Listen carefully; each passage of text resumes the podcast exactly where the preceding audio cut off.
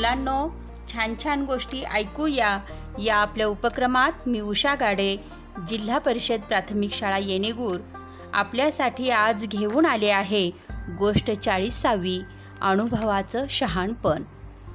सिंह कोल्हा अन गाढव ह्या तिघांनी मिळून एक सामुदायिक शिकार करण्याचा नेम कितीतरी दिवस आनंदाने चालवला होता. ते तिघं मिळून छानशी शिकार करायचे आणि ती वाटून खायचे. एक दिवस त्या तिघांनाही चांगली मोठी शिकार मिळाली. त्या शिकारीची वाटणी करण्याचे काम सिंहाने गाढवाला दिले. गाढवाने त्या शिकारीचे तीन समान भाग केले आणि म्हणाला सिंहराज यातला एक भाग तुम्ही उचला.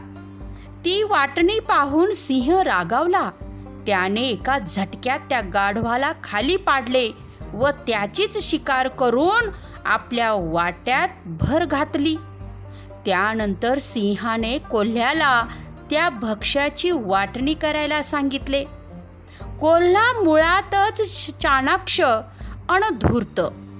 त्यानं पुढं होऊन त्या सर्व शिकारीचे दोन भाग केले.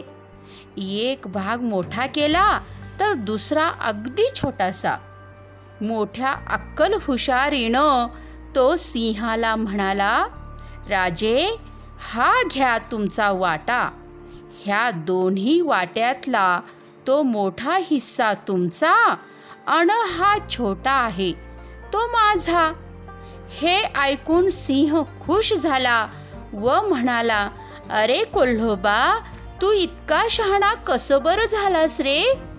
त्यावर अगदी विनम्रपणे कोल्हा म्हणाला महाराज हे शहाणपण मला ताज्या अनुभवावरून आणि त्या गाढवाच्याकडे पाहून आलं.